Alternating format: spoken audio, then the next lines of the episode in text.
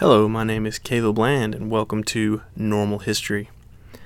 Today, the audio in the first minute or so is a little bit shaky, and then it gets much better from there. So bear with us. Uh, this episode and next episode as we're working out a little bit of those intro kinks, and we should be pretty set from that point forward. Don't forget also that this is also uh, this is an online course as well, and you are welcome to go to normalhistory.com and check out some of the readings and discussion questions that are available there.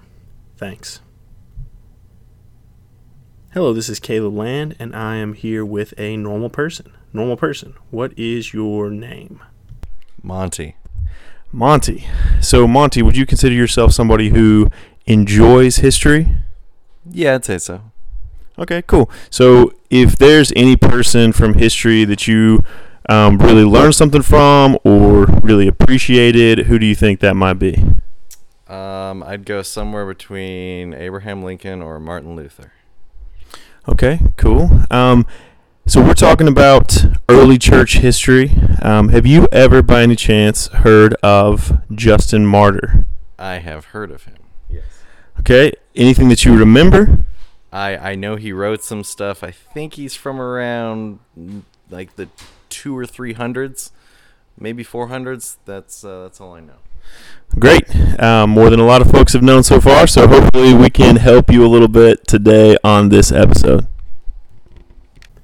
How did a few followers of Christ in ancient Palestine and a couple of letters that they wrote to each other end up becoming one of the most influential institutions in Western history?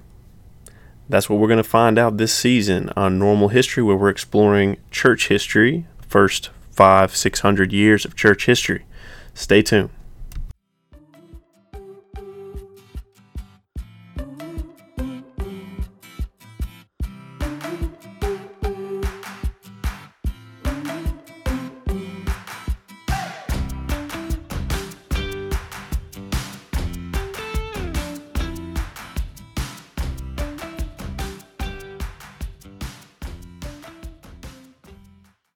Today on Normal History, we're going to be talking about Justin Martyr as well as the Epistle of Diognetus. So, Justin was born about the year 100 in Samaria to a Gentile family. He called himself uh, a pagan.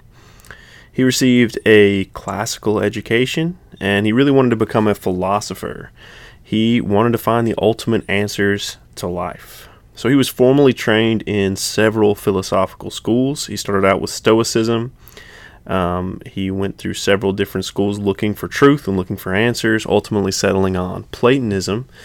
But he still wasn't really satisfied in that Platonism, and ultimately, through some conversations with a Christian, uh, renounced his Platonism and became a student of Jesus Christ and a follower of Jesus Christ and a Christian.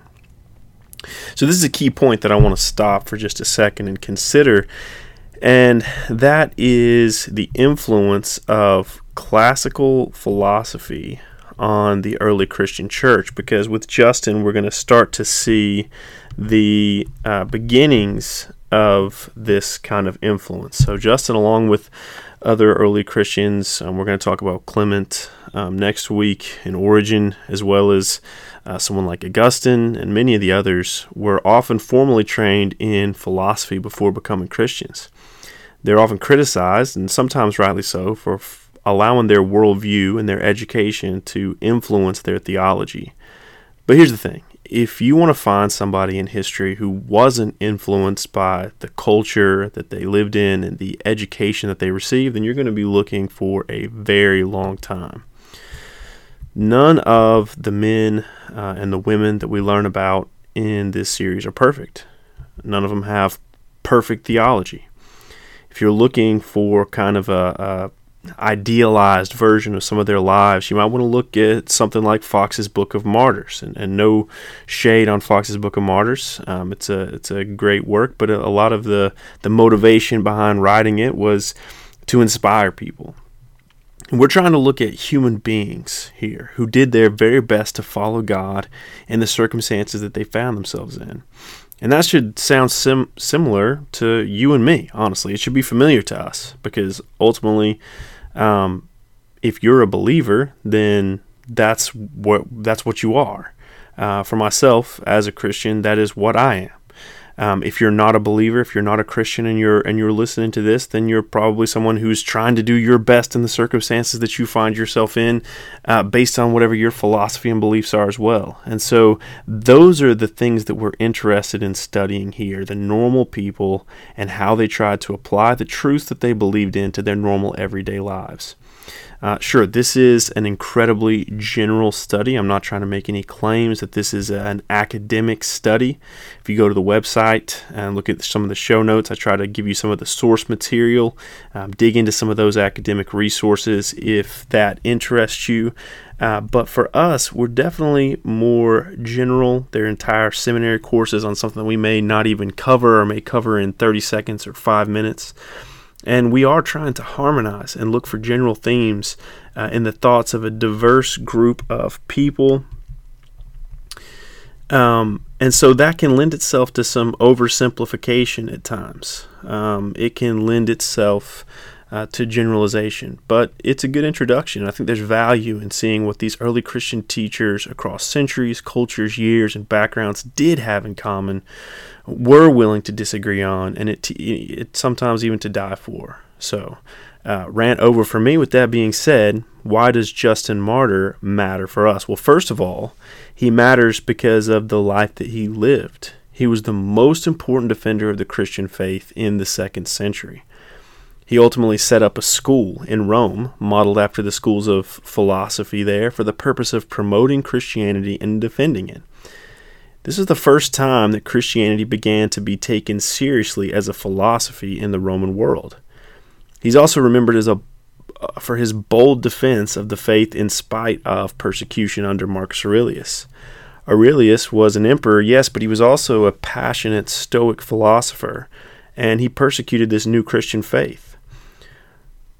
Um, Aurelius had to to um, to, to contend with the claims that were made by someone like Justin Martyr. And Martyr had to defend Christianity from all kinds of outlandish accusations, from accusations of cannibalism to incest. But as typically the case throughout history, where we're going to see the most dangerous teaching of Christianity was the clear teaching that Jesus and his kingdom were more important the, than the emperor and the empire. Ultimately, Justin was ordered to sacrifice to the Roman gods, a sign of Roman authority over all other gods, a sign of Roman power, or be beheaded. And his final words before the tribunal were, That is our desire, to be tortured for our Lord Jesus Christ, and so to be saved. For that will give us salvation and firm confidence at the more terrible universal trial of our Lord and Savior. Uh, the second reason that he matters is because of the content and originality of his thought. As we've discussed previously, early Christians weren't necessarily intellectual elites. They hadn't typically received the kind of education that Justin had. While this education certainly wasn't necessary, I mean, Justin himself was converted through the clear and simple teaching of the gospel from an uneducated person. The gospel is simple to understand Yet it is helpful in the spread and the defense of the gospel into areas that it had not been able to penetrate up to this point for someone like Justin to take on uh, the truth claims of the gospel and apply them in a more direct way to the worldview of the Roman Empire. So, one of the things we see throughout Scripture and history is God taking individuals and tools and education systems and taking these things and redeeming them for his kingdom and for his purposes. And this is just one example of that. We see clear examples in Scripture, um, and we see clear examples throughout history. A brief example of Justin's use of his education to defend the faith is his comprehensive defense of the Christian faith, which he addressed to the emperor.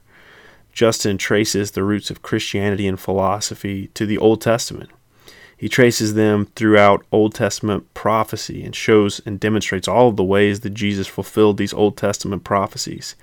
He describes Jesus as the fulfillment of the best of Greek philosophy and links Jesus as the Logos from John 1 to the universal Logos of the Greek philosophers, an idea that was generally accepted and appreciated by most of the Roman schools of thought. Some of these defenses that Justin made would become keystone defenses by later Christian and medieval Christian apologists. And so they're key uh, reasons why Justin Martyr is an important person for us to think about and to consider.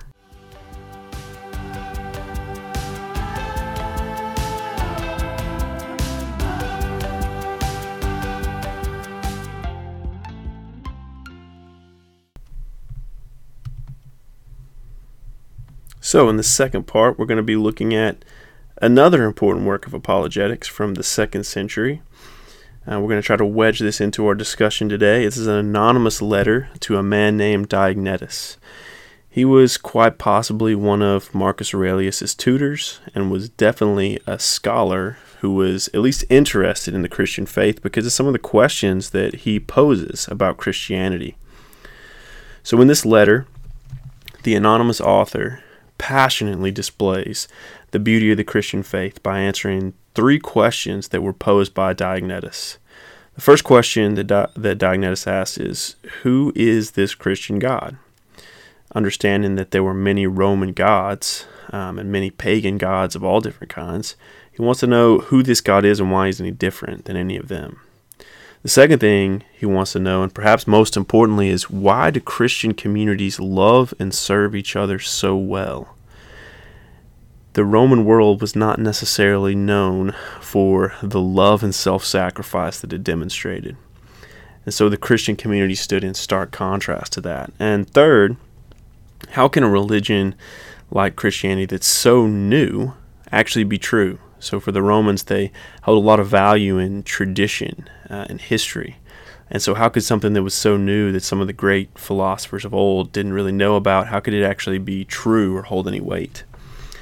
So, in answering these things, the author, first of all, begins with displaying the foolishness of Roman idolatry. This is a similar tactic taken by both the prophet of Jeremiah and also the apostle Paul at the Acropolis um, kind of poking fun at and showing the the foolishness of worshiping idols that were created by human beings, even in the best cases by the reason of human beings. And so he explains that the Christian God is different in this very way, that he's not crafted by human reason. He's the pre existent creator who reveals himself to people. The key here is that Christianity is ultimately not an attempt by mankind to find God but is the gracious revelation by God of Himself to mankind. The fullest and most gracious way that God has revealed Himself to humanity is in the person of Jesus Christ. And this is key in this letter. The second thing that uh, is going to be answered by this anonymous writer to Diognetus. So Diognetus is confused by a most practical observation that he and others made. It was widely known even made fun of and mocked by um, some Roman playwrights that Christians loved each other, served each other, sacrificed for each other. The Roman world was known uh, by people who were, for the most part, out for themselves, for their happiness and their pleasure, and this was even seen and celebrated by many as the ideal. But the Christian community was known to the pagan world as a community that loved each other and served each other sacrificially. The unknown author explains to Diognetus that once a person understands the overwhelming love that God has for his people, fully displayed in the gospel of Jesus, that love and joy are going to naturally flow out of them, and they're going to be compelled to show that love for others. The Christians were creating a community within a pagan community that was very different than that community at large around them, where people loved each other cared for each other, where life, including the lives of the unwanted infants and orphans who were often thrown out to die, aborted, where these were protected and preserved, where sex was honored within the covenant of marriage, where women and slaves were equal to men before God, the love that Christians had for each other, and their willingness to die in martyrdom were two clear evidences that the Roman world could not really counter.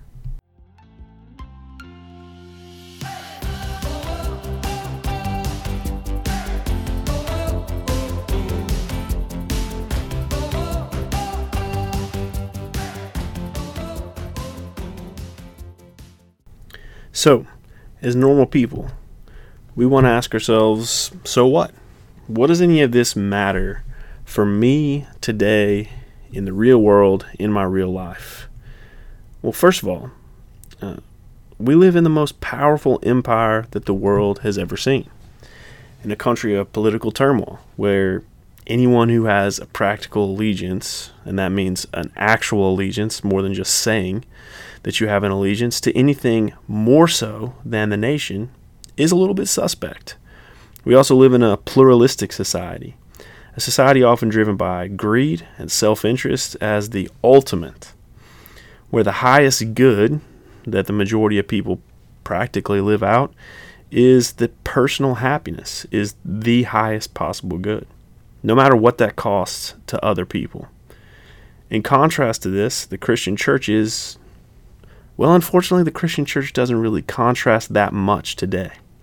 And that's where we stand very different than the early Christian church, where we actually have a, a lot to learn, where Christians have a lot to learn. So there are most certainly pockets of genuine Christian community in our country and around our world. But I doubt that many people in the in the dominant culture really ask themselves, wow, why do these Christians sacrifice so much for each other? Why do they love each other so much?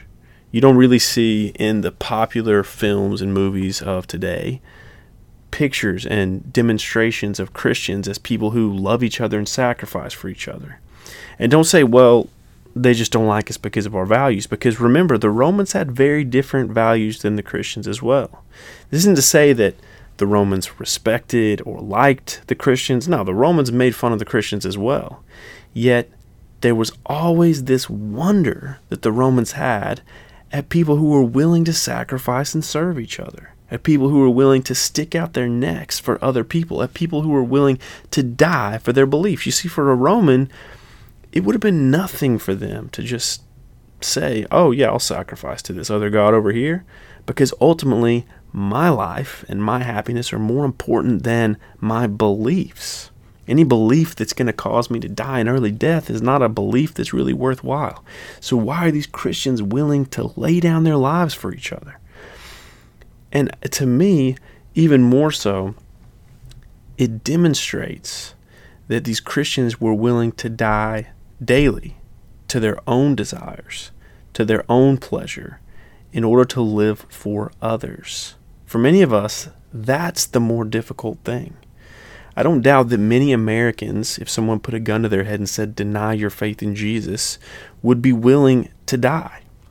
But unfortunately, for many of us, we're not willing to die each and every day for our faith in Jesus Christ. Second, God has blessed the modern world with more access to knowledge and technology and education, uh, scientific and geographic knowledge than the world has ever seen or known the early church was able to take the talent, skill, technology, and education that they received and use those to advance the kingdom of God in the world in creative ways. Unfortunately, it seems like much of the Christian church today is, is in fear of or running away from some of these advancements instead of taking those things and redeeming them, redeeming the best practices in education and technology, and using them for the glory of God and the advancement of His kingdom. It doesn't mean that we don't have discernment. It doesn't mean that we take everything wholeheartedly. But it also means we're not afraid. We're not afraid to use that the best that the world has to offer. We're not afraid to take those tools and use them to advance the kingdom of God in the world. Don't forget to engage with the readings and discussions at normalhistory.com. Next time, we're going to be looking at the Alexandrian School, Clement, and Origen, two of my personal favorites in the early church fathers. But until then, keep digging for the truth.